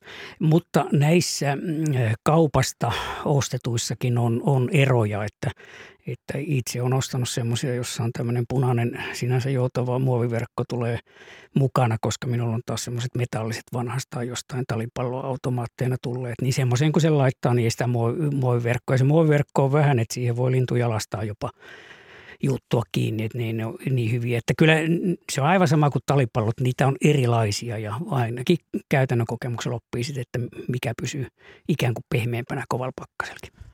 Ja se on myös hyvä muistaa, että kun niitä verkossa olevia palloja laittaa mihin tahansa roikkumaan, niin haetaan sitten ne tyhjäksi päätyneet verkot pois sieltä. Kerätään roskat tässäkin tapauksessa talteen. Otetaanpas Kannonkoskelle yhteys. Puhelimessa on Otto. Terve. Terve. No niin. Kaveri käski kysyä, että missä nuo palokärjet asuu? Missä palokärjet asuu talvella? Eli palokärki, tämmöinen variksen kokoinen Euroopan suurin tikka, niin kyllä ne kaikenlaisissa metsissä voi sanoa. Palokärjen elinpiiri on useita 4 kilometriä, se voi olla jopa 10 neliökilometriä, että esimerkiksi viikkoon ei sitä näe, vaikka se siinä lähimetässä asuu, se kiertää.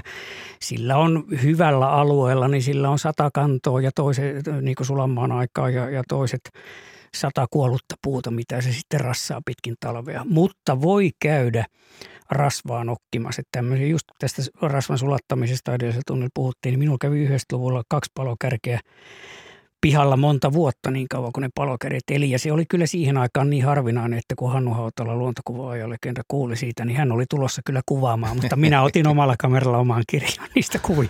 Mutta sitten kun se pariskunta siitä ilmeisesti kuoli ja hävisi, niin sen jälkeen ei ole toista tullut. Mutta pihapiireissäkin vanhempaa metsää, isompia puita pitää olla.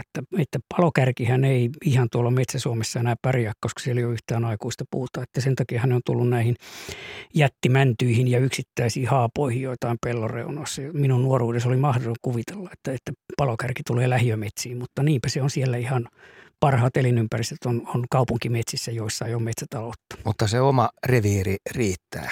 Se riittää sille, se on kesät talvet siinä samassa. Ja siellä on erittäin tarkkaan tiedossa sitten, että mistä ne hyvät puut on. Kyllä, ja muurahaispesät niin kuin suuresti ihailemani Pentti Linkola aikanaan kirjoitti jo 50 vuotta sitten, että kun ihminen arvioi niin kuin itseään, että hän on luomakunnan älykkäin eläin, niin sehän riippuu ihan, että mitä osaa tehdä. Että jos kysyttäisiin palokärjeltä, niin palokärki sanoisi, että se on se, joka löytää kusiaispesän metrisen lumihangen alta. Ja senhän se palokärki osaa. Se muistaa syksystä, että missä ne kusiaiset on. Juuri näin. Tässä muuten eräs kuuntelija nimimerkki Maija Ruokkia palaa teemaan, jota käsittelimme tuossa ensimmäisellä puolikkaalla. Hän kysyy, että miten voi suositella kakkua ja leipää linnuille? Eivät linnut kykene käsittelemään sokeria ja suolaa. Pertti, avaapa tätä dilemmaa vielä uudestaan. Ei minulla ole ainakaan mitään semmoista tietoa, etteikö ne pystyisi sitä käsittelemään. En ole fysiologi, pitäisi soittaa tuonne emeritusfysiologiaprofessorille Lisa Hohtolalle Ouluun. Hän osaisi varmaan paremminkin sitä selvittää, mutta en ainakaan olen nähnyt tai mistään lukenut tai kuullut, että siitä haittavaikutuksia olisi. Mutta jos pystyy välttämään näitä molempia ruokintapaikallaan, niin kannattaa näin toimia. Niin kuin ravitsemusterapeutti esimerkiksi Vogelberg meille opastaa meille kansalaisille, että kohtuus kaikessa. Näin on, kohtuus kaikessa myös läskin määrässä ruokintapaikalla. Hei muuten läski, kun tuli mainittua jälleen kerran, niin täällä on tullut monta kuuntelijoiden kommenttia siitä, että kyllä niitä löytyy ihan markettien pakastealtaista ja sitten myös sellaista rasvaa läskiksi, kai sitäkin voi sanoa halutessaan, mitä käytetään esimerkiksi valurautaisten kyllä, pannujen polttamiseen, niin se on vissiin sitten suhteellisen samaa tavaraa. Tämä on niin kuin hellanlevy. Meilläkin on kesäpaikalla hellanlevyä tämmöisellä ihana aidolla silavalla sivellään. Joo, silavaa nimenomaan. Sitä kun sipaisee puun kylkeen, niin vot on puukiipiä muun muassa iloinen. Kyllä. Seuraava sähköposti tulee muuten Pertin kotiseudulta. Hei, olen aktiivisesti kuunnellut luontolähetyksiä täällä Kirkkonummella jo vuosien ajan. Nyt on pakko kysyä, kun juontaja puhuu ja mainitsee Kirkkonummen ja siellä olevan ruokintapaikan, niin missähän se mahtaa olla? Pertti, tähän saat kohta mennä, mutta kovin tarkkaan ei tarvitse sitä kertoa. Meillä täällä lähellä keskustaa on tänäänkin ollut järripeippo. Urospeippo, joka on siis sitten varmaan, onkohan se nyt sitten tämä järripeippo vai ihan tavallinen peippo, mutta urospeippo, tikli ja närhi. Runsaasti punatulkkuja sekä haukka lenteli lähellä sekä todella paljon mustarastaita. Eivät ruokinnalla vaan syövät marjoja ja siemeniä. Sinitiainen ja talitiainen on vakituisia tietysti ja puukiipiä kävi myös yhtenä päivänä. Ja kiitos hyvistä vinkkeistä ja luontolähetyksistä näin Jaana Selänne Kirkkonummelta. Nyt suuntaan antavasti Kirkkonummen kartasto esiin. Keskellä Kirkkonummea ja 100 metriä entisen Porkkalan vuokra-alueen rajasta, mutta en sen enempää halua mainita, mutta reilun kilometrin päässä näin semmoisen vanhan rouvan pihalla, jonka kotipaikka tämä itse asiassa, kun heillä oli 10 päivää aikaa paeta sieltä Porkkalasta, niin rakensivat tämän talon, mutta muuttivat 56 sitten sinne takaisin, niin hänen pihalla näin reilu viikko sitten järripeipoja. Näitähän on yksittäisiä, mutta nämä just tiikkelit, järripeipot, tämmöiset, enemmän ne on siellä kirkon kylissä, kartanoiden ympäristöissä tämmöisissä, että ihan niin kuin mekin aika metsän keskellä asutaan, niin tämmöistä lajistoa ei juurikaan ole, mutta kertoo, että monipuolista lajistoa niin kuin Etelä-Suomen rintamailla tämmöisenä aika niukkalumisena talvena on. Ja kun ei kauheita pakkasia ole koko talvea. Niin Pertti, sä oot tehnyt ääniohjelmia Metsäradioon sieltä sun kotipihalta. Niin, Metsäradion pihalta, niin kyllä sitä ääntä ainakin on kovasti tarjolla. Onhan tietenkin joo, ja kevättä kohti kun mennään, ja kun hän mainitsi nämä mustarastaat, niin meilläkin semmoinen, aina kun lumi tulee, niin siinä semmoinen 25-30 mustarastasta on, ja rouvalle perustelen tätä noin 400 € talvessa vievää harrastusta, niin että ne maksavat sen hinnan takaisin sitten, kun helmikuu koittaa ja maaliskuu. Ja kun kymmenkunta mustarastasta, niin jää kyllä kaikki kynätyöt ja muut tekemättä illalla ja aamulla, kun pysähtyy kuuntelemaan. Mehän napataan tähän lähetykseen nyt mukaan Mikkelistä. Heikki, tervehdys Mikkeliin. Tervehdys. Minä olen kuunnellut tätä nyt aika vähän aikaa tässä, kun olen ajellut Mikkelissä tuonne Savonlinnaan päin, niin voihan olla, että tämä asia on käsitelty, mutta mä törmäsin tähän ensimmäisen kerran vasta joulun alla. Minulla on tuolla Porin lähellä Kullaalla semmoinen serkku Irmeli, joka kertoo, että kun hänellä on riesana närhit ja harakat ja oravat näillä ruokinnoilla, että niin hän keksi sellaisen asian, että hän sijoitti näitä talipalloja ja lintulaudan, tai katoksen mikä se nyt sitten on, niin ruusupensaaseen. Sepä on sellainen, kun on tiheä ruusupensas, että niin sinne ei sitten pääse pieni haukka eikä varpuspöllö, eivätkä sitten nämä isommat ahmattelinnut niin syömään niitä pienten lintujen ruokia ja ahdistelemaan niitä. Ja minä testasin tämän sitten, ja sehän toimii.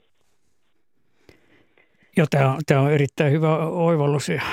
Voin vakuuttaa omasta kokemuksesta. Minulla on työhuoneen, missä nyt valosanojan istun suurin piirtein talvipäivät, niin ikkunan alla semmoinen 1,5 metriä korkea ja 2 metriä kanttiinsa oleva juhannusruusu. Ja sen vieressä olevat ruokintapisteet, siinä on monenlaisia, niin ne on pihan suosituimmat. Ja kun varpushaukka käy monesti monta kertaa päivässäkin ja kanahaukka silloin tällöin ja varpuspöllö voi asettua viikoiksi siihen pihan, niin sinne ne heti kun hälytys tulee, niin sinne ruusupuskaan, mutta olen kyllä nähnyt varpuspöllön kerran, kun se meni siihen ruusupuskaan, siis syöksy aivan sutena pihakoivusta ja ajattelin, että se on pakko olla siipi poikki, niin sieltä se vaan nousi sitten metsähiirikynsissään. Itse asiassa oli huomannut sen siellä kun ne järsivät niitä pähkinöitä sitten turvassa siellä, ne tintit siellä ruusupensaan, niin sinne alle taas tippuu, no se vetää metsähiiren puoleensa. Mutta tämmöiset tiheköt itse asiassa ihmiset, kun valittaa, että kun ei meidän pihalla käy ruokailevia lintuja, niin yksi selitys saattaa olla se, että se on aivan liian avoimella paikalla. Että se me pannaan avomaan keskelle ja siinä voi olla sitten ison puun runko,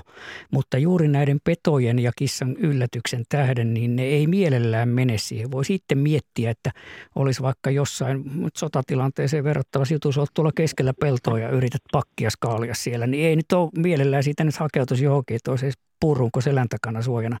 Ja tästä on kysymys, että juuri jos on joku tiheä tai pieni näre tai joku muu, ja joskus olen joulukuusenkin heittänyt sitten johonkin kohtaan pihaa ja siinä on ruokintapaikka vieressä, niin houkutteli se pelkkä joulukuusen raasku sitten siihen kohtaan lintuja ihan taas eri tavalla. Kyllä, ja sitten tässä on vielä semmoinenkin, tiedä onko se erityisen tärkeä näkökohta, mutta kun näissä härveleissä, missä on kymmenkunta talipalloa, niin niistä ne muovit katoo tuonne luontoon ja niitä ei keväällä siitä pihasta löydy ollenkaan niin monta kuin niitä on talvella siihen laitettu, niin kun kalastajalangalla tai karhulangalla tai jollain sitten on tämmöiseen tiheeseen pensaaseen niin näitä talipalloja, niin ne muovit ja siihen ne löytyy joka ainoa sitten talipallon muoviveikko sitten siitä. Tämä on hyvä oivallus. Hienoa. Kiitoksia Heikki. Ei tulla muuta. All right. No, kiitti. Moikka. Ja 020317600 on puhelinnumeromme edelleen ja Askolla taitaa olla taas sähköpostia. Pihapiirissä on paljon mustarastaita ja haluaisin ruokkia niitä. Mikä olisi parasta ruokaa mustarastaille ja miten se tarjoillaan? Mm-hmm. Tavallinen lintulauta tuntuu olevan liian korkealla ja maahanen haluaisi jättää ruokaa. Mikä neuvoksi? Hanne on sähköpostin lähettäjä. No tässä on vähän se ristiriitainen tilanne, että kyllähän ne maasta luontaisesti syövät ja paras paikka olisi juuri tuommoinen tiheän pensaan alusta, jossa ne samalla ovat suojassa ja sieltä kurkkivat sitten haukavaralta tai muuten ja sitä rotta tai muuta haittaongelmaa voi sillä kiertää, että ensinnäkin putsaa sen paikan hyvin, että siinä on kiinteä lumi tai sulamaan aikaan, niin kuin kasvit on tämmöinen paikka, ja lisäilee aivan pikkuhiljaa sinne, että mustarastaat syö kyllä pähkinää ja aurinkokasiementäkin ja rasvamurusia mitä vaan, mutta tietenkin jos on äveriäs, niin heittää sinne rusinoita tai omenoita tai muita hedelmiä tai keräilee, niin kuin nyt oli valtavasti pihlajanmarjoja pääosassa Suomeen, niin niitä voi kerätä syksyllä ja kuivata ja annostella sitten niille linnuille. Mutta mustarastaskaan ei ole ihan niin tyhmä ja kaavamainen, että ainakin omalla pihalla on huomannut noin 10 vuotta, niin ensin oli yksi yksilö ja sitten muut katto mallia, niin ne käy näillä talimakkaroilla aivan samalla tavalla siinä päässä ja jopa kyljessä osaavat nykyisin olla, että senkin jalat siihen toimii. Ja sitten minulla on joku automaatti, missä on aika leveä se, ihan kaupasta ostettu aika leveä se levy tavallaan, mihin ne siitä säiliöstä valuu neljältä suunnalta ne kuoritut aurinkokasiemenet, niin siinä on mustarastaita 5 minuuttia kerrallaan ja ne aurinkokasiemenet siitä häviää parempiin suihin. Et aika monipuolisesti ne osaa käydä ja ne oppii lisää, ei se rastaskaan niin tyhmää. No Markus on lähettänyt meille sähköpostia ja kuvan. Ja sitten kysyy, että mikähän tikka meillä käy ruokailemassa. No mä katoin tämän tästä ja täällä on harmaa päätikka. Jos haluat nähdä kuvan, niin täällähän se on. Kyllä. Ja se on hieno lintulauta vieras tai rasva tangolla vieraileva laji. Josta lähes joka talvi tänne tai joka toinen joku soittaa, että pihalla on vihertikka ja semmoinenkin vihertikka on olemassa. Sitä on Virossa ja Etelä- ja Keski-Ruotsissa. Meillä vihertikka on suunnilleen 5 kertaa niin kuin historian aikana varmuudella maahan tullut. Se on äärimmäisen tiukka paikkalintu ja jää tuonne merien taakse siksi. Mutta tämä harmaapäätikka, harmaapäinen niin kuin nimi sanoo ja vihreä, kauniin vihreä selkä ja vaalea harmaa mahapuoli, niin tämähän oli semmoinen laji, jota 78-luvulla ajateltiin, että tälle käy huonosti. Se oli puhtaiden lehtojen lintu. Puuttuu tuolta esimerkiksi Itä-Suomesta, mistä minä tulen, niin ei niitä 70-luvulla, en nähnyt parikymppisenä siellä käytännössä ollenkaan. 70-luvun lopulla rupesivat tulemaan ja se kanta on nyt 2-3-kertaistunut. Et ei niitä nyt maassa ole kuin ehkä 5,000-6,000 pesivää paria, mutta se on Etelä- ja Keski-Suomessa koko ajan laajana. Ja selitys on se, että se on ilmiselvästi niin kuin tinkinyt näistä elinympäristövaatimuksista. Et sitä tapaa nykyisin havupuuvaltaisessa metsässäkin, jos siellä on joku haaparyhmä tai tämmöinen, missä se ruokailee. Ja kelopuita, lahopuita pitää olla niin kuin luonnonoloissa. Ja vaikka tämä on ihan kuvattu päivän valossa, niin siinä muuten sellainen tikka, joka käy hämärissä. Kyllä, ja erittäin käähämylintu siis silleen, ja hyvin varovainen noin pääsääntöisesti, että jotkut yksilöt on rohkeampia, mutta se tulee ja se kuikuilee sieltä ja vähän liikkuu niin kuin liskoja se pää käy, ja ihan niin kuin auringonlaskun jälkeen ja aamulla jo. Ihan mustarastaathan tulee ekana käytännössä pimeässä ja tuo tulee sitten melkein päivällä paljon vähemmän näkee. Selvä. Me otetaan nyt Tammisaaresta Jussi mukaan lähetykseen. Terve. Terve. No niin. Joo. Mulla oli tämmöinen, ja tuli mieleen, kun tämä yksi kaveri puhui tässä just, että miksi me ruokimme lintuja, niin sen mä kyllä heti hippakin, miksi me ruokitaan, mutta tässä tuli mieleen semmoinen ajatus, kun meillähän on suurin osa, sanoisin suurin osa näistä linnut, mitä me ruokitaan, niin ne on muuttolintuja, niiden pitäisi mennä etelään. Ja nythän, kun me aletaan ruokkimaan, monetkin aloittaa liian aikaisin ruokina, ei ne mitkään eteläällä, nehän jää tänne. Eli onko ne nyt täysin, koska ne on suurin osa on kuitenkin hyönteissyöjiä, niin nehän on täysin meidän armoilla. Joo, tätä täytyy korjata tätä sanomaanne sillä, että nämä linnut ovat hyönteissyöjiä kesäaikaa, mutta siemensyöjiä talvikaudella. Ja nämä lajit, mitä meillä nyt on semmoinen 15 vajaa 20 näitä normaaleja ruokavieraita, niin ne ovat joko ympärivuotisia asukkaita täällä tai tämmöisiä osittaismuuttajia. Ja nyt tämä hyvin yleinen tämä pelko, että nyt me houkuttelemme tänne niitä, jotka muuten muuttaisi. Siis meillä on näitä tämmöisiä osittaismuuttajia, niin kuin punatulkku, viherpeippo, tämä harvinaisempi ruokavieras, puukiipiä ja kaikki tämän kaltaiset, keltasirkkukin osittaismuuttajia. Mikä tarkoittaa, että osa yksilöistä muuttaa ja osa jää talveksi. Ja näillä on geneettiset erot, niillä on päänupissa vähän erilaisia tai elimistössä erilaiset geenit. Ja sille muuttavalle yksilölle syksyllä päivä lyheneminen sanoo ja kertoo sille, että nyt on aika lähteä Keski-Eurooppaan tai Britteen saarille tai johonkin. Ja se paikalliseksi jäävä yksilö on perimältään vähän erilainen ja se jää sitten sinne joka tapauksessa. Ja ainoastaan sitten semmoisia muuttolintuja, tietenkin se on voinut olla sairas tai heikkokuntoinen tai loiset on vaivannut siinä muuttoaikana. Linnullahan on tietty herkkä periodi, tietyt viikot tai pari kuukautta, jolloin se muutolle yleensä syksyllä lähtee, niin jos ei se kykene huonolta kunnoltaan siinä vaiheessa lähtemään, niin silloin se toki tulee siihen ruokintapaikalle. Ja se nyt on sitten eläinsuojelullinen kysymys, että onko hyvä, että me otamme sen reppana mahdollisesti talven yli, joka muuten kuoli se, joka ensi syksynä sitten pystyy muuttamaan. Että luonnonsuojeluhan on populaatioiden suojelua, että tämä eläinsuojelu on vähän eri asia, mutta kaikki kunnia sillekin, että kyllä yksilöistähän se populaatio koostuu, että tämmöinen pelko on niin kuin turha, että me houkuteltaisiin niitä jäämään tänne. Mutta eikö me niin kuin tavallaan olla tehty hyönteissyöjistä niin kuin tämmöisiä siemensyöjiä, koska muutenhan nämä muuttaisi etelään, ei ne siellä siemeniä syö, vaan siellä on taas tarjolla hyönteisiä. Ne syö siellä siemeniä ihan samalla tavalla kuin täälläkin, että niiden ravintovalikoima vaihtuu talven ja kesän välillä. Ja nyt kun tämä ihminen on muutaman vuoden ikäinen laji ja nyt lintuja on ollut 160 miljoonaa vuotta maailmassa, niin ihminen tässä evoluutiossa on aika lyhytaikana ja se ei ole opettanut näitä niin kuin hyönteissyöjiä syömään talvella siemeniä, vaan ne on jo huikeasti ennen ihmistä tehneet juuri sitä samaa. Joo, kyllä se olikin karrikoitu vaan tämmöinen systeemi, että niinku, ollaanko me niinku tavallaan muuttamassa hyönteissyöjiä. Ei. Kärsiikö mikään laji tästä sitten näistä muuttolinnuista meidän, että me ruokitaan niitä? Siis ei ole mitään semmoista näyttöä, eikä minulla ole itselläni tiedossa, eikä Suomea niin kuin vastaavissa luonnonoloissa ei ole tämmöistä havaittuja. Aikaisempia tietoja on monenlaisiakin. Tiedehän etenee sillä tavalla, toisin kuin uskomukset ja muu huuhaa, että tutkitaan asiaa uudestaan ja kumotaan ihan vanha käsitys sillä tavalla, että sen voi kuka tahansa toistaa ja huomata, että todellakin vanha käsitys oli väärä. Niin esimerkiksi oli tämmöinen, jotkut tutkimukset osoitti, että kirjosieppo kun tulee keväällä vapun aikaan, niin se kurkkii sitten talitiaisen pönttöihin, että paljonko täällä on munia ja onko joka pöntössä talitintti, että on hyvä paikka.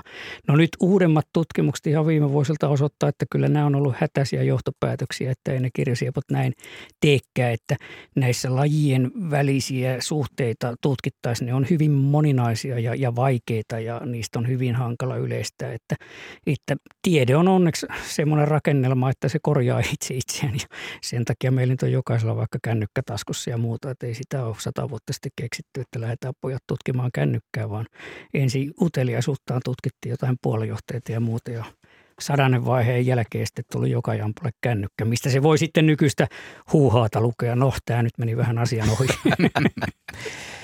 Mutta hyvä avaus. Kiitoksia Jussi vaan tästä avauksesta. Ja keskusteluahan tämä selkeästi herättää ja varmasti herättää myös siellä vastaanotin päässä jatkokeskustelujakin. Tämä on aika järisyttävä tämä seuraavakin sähköposti.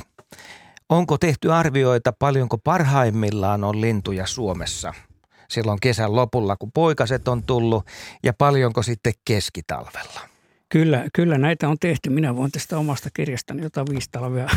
Ja ihan tarkkaan, en muista ihan miljoonan tarkkuudella, mutta siis semmoinen aika hyvä arvio on, että meillä on kesän lopulla, puhutaan juhannuksen jälkeisistä viikoista, jolloin ani harva jotkut kahlaajat, telkkä, Isokoskelo, haahkakoiraat on lähtenyt, niin silloin, jos on hyvä pesimäkesä, meillä on 300-400 miljoonaa lintuyksilöä. Kun meidän pesivien parien määrä on aika tarkkaa 50 miljoonaa tai pikkusen yli tai pikkusen alle vuodesta riippuen. Eli 100 miljoonaa aikuista lintua keväällä aloittaa.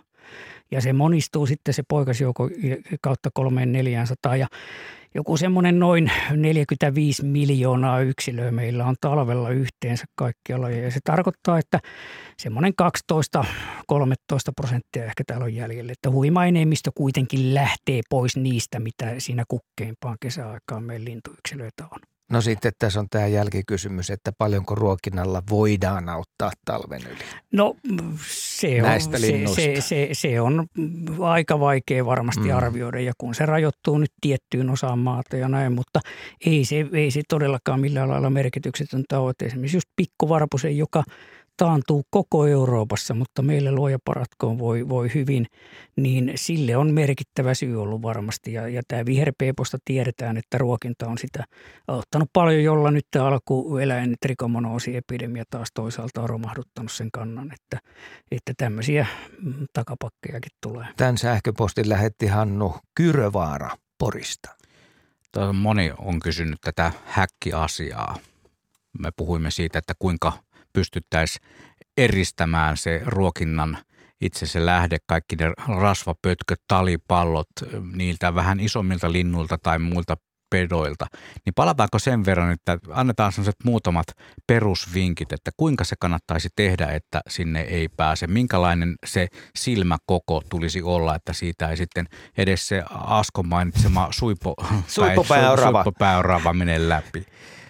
No, olisiko tuommoinen niin sanottu kanaverkko sellainen, siis pikkulinnut, siitä menee ja punatulkun kokoinen varmasti ja viherpeippo, tämmöinen pulleutus, mutta suippopää oravasta en osaa sanoa. Orava ja metsähiiri on, että mistä päänsä saa läpi ja niillä on yllättävän, joillakin yksilöillä yllättävän suippo kallohiiristä, tiedän kun niitä vanhaan talon sisälle tulee, että mistä ne pystyy pääsemään, niin pitäisi vähän miettiä kyllä ihan senttimetrimitan kanssa, mutta jos tarkoituksena on pitää nämä varislinnut esimerkiksi ulottumattomissa, niin tuommoinen kanaverkon kokoinen verkko, joku, niitä on, lammasverkko on isompaa, mutta olen nähnyt, mutta en tiedä minkä nimi siinä, mutta rautakauppaa vaan, niin kyllä senttimetri mitan siellä on kanssa, siellä on vaikka mitä verkkoja. Kyllä, ja sitten siellä on sellaisia lehtikomposteja, missä on 4 osaa, se saa itse kasata ja mä oon itse tehnyt sillä tavalla, että kun on 4 palaa, niin mä laitan 3 niistä 3